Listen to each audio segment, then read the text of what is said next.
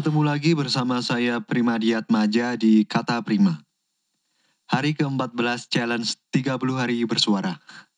Ya sebenarnya waktu aku record ini episode sudah di hari ke-17 sih. Jadi aku hutang 3 atau 4 episode untuk challenge ini.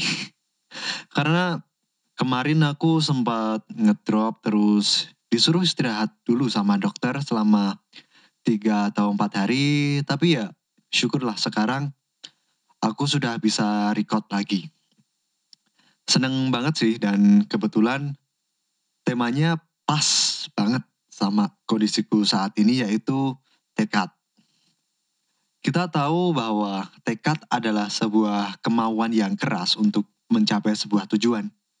Ya pas banget kan, meskipun aku baru recovery, terus utang episode banyak, Aku masih ada tekad untuk menyelesaikan challenge 30 hari bersuara ini sampai selesai. Sampai hari ke-30 tentunya. iya dong, tentunya aku pengen banget menyelesaikan challenge ini dan tanggung juga sih kan sudah setengah jalan. Dan banyak orang yang berhenti berusaha di tengah jalan karena ya mungkin tidak ada tekad lagi untuk mencapai tujuan dan itu sering terjadi saat kerja, kuliah, bisnis, dan banyak lagi. Dan kalau udah berhenti, sedangkan tekad masih ada itu, ya bakal muncul penyesalan nantinya yang paling paling buruknya ketika kita mau mencapai tujuan itu lagi, kita harus mulai lagi dari nol.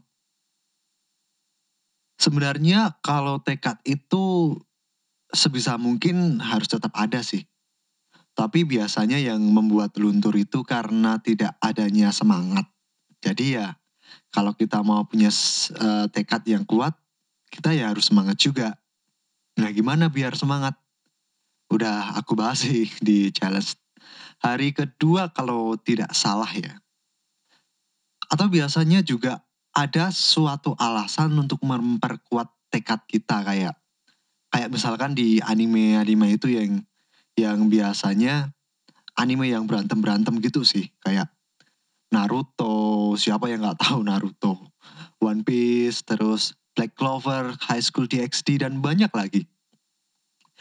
Biasanya pas pas bertarung nih sama musuh yang kuat, terus MC-nya atau main karakternya itu lagi di posisi terpuruk biasanya terjatuh atau apalah itu. Terus ada ngobrol-ngobrol sedikit tuh sama musuhnya sampai menghabiskan 3 sampai 5 episode ah. What the fuck. Uh, terus si MC kayak ada flashback entah soal teman-temannya, soal uh, tujuannya yang ingin jadi Hokage lah, terus pastinya dong MC-nya setelah itu jadi kuat lagi dan akhirnya musuhnya kalah.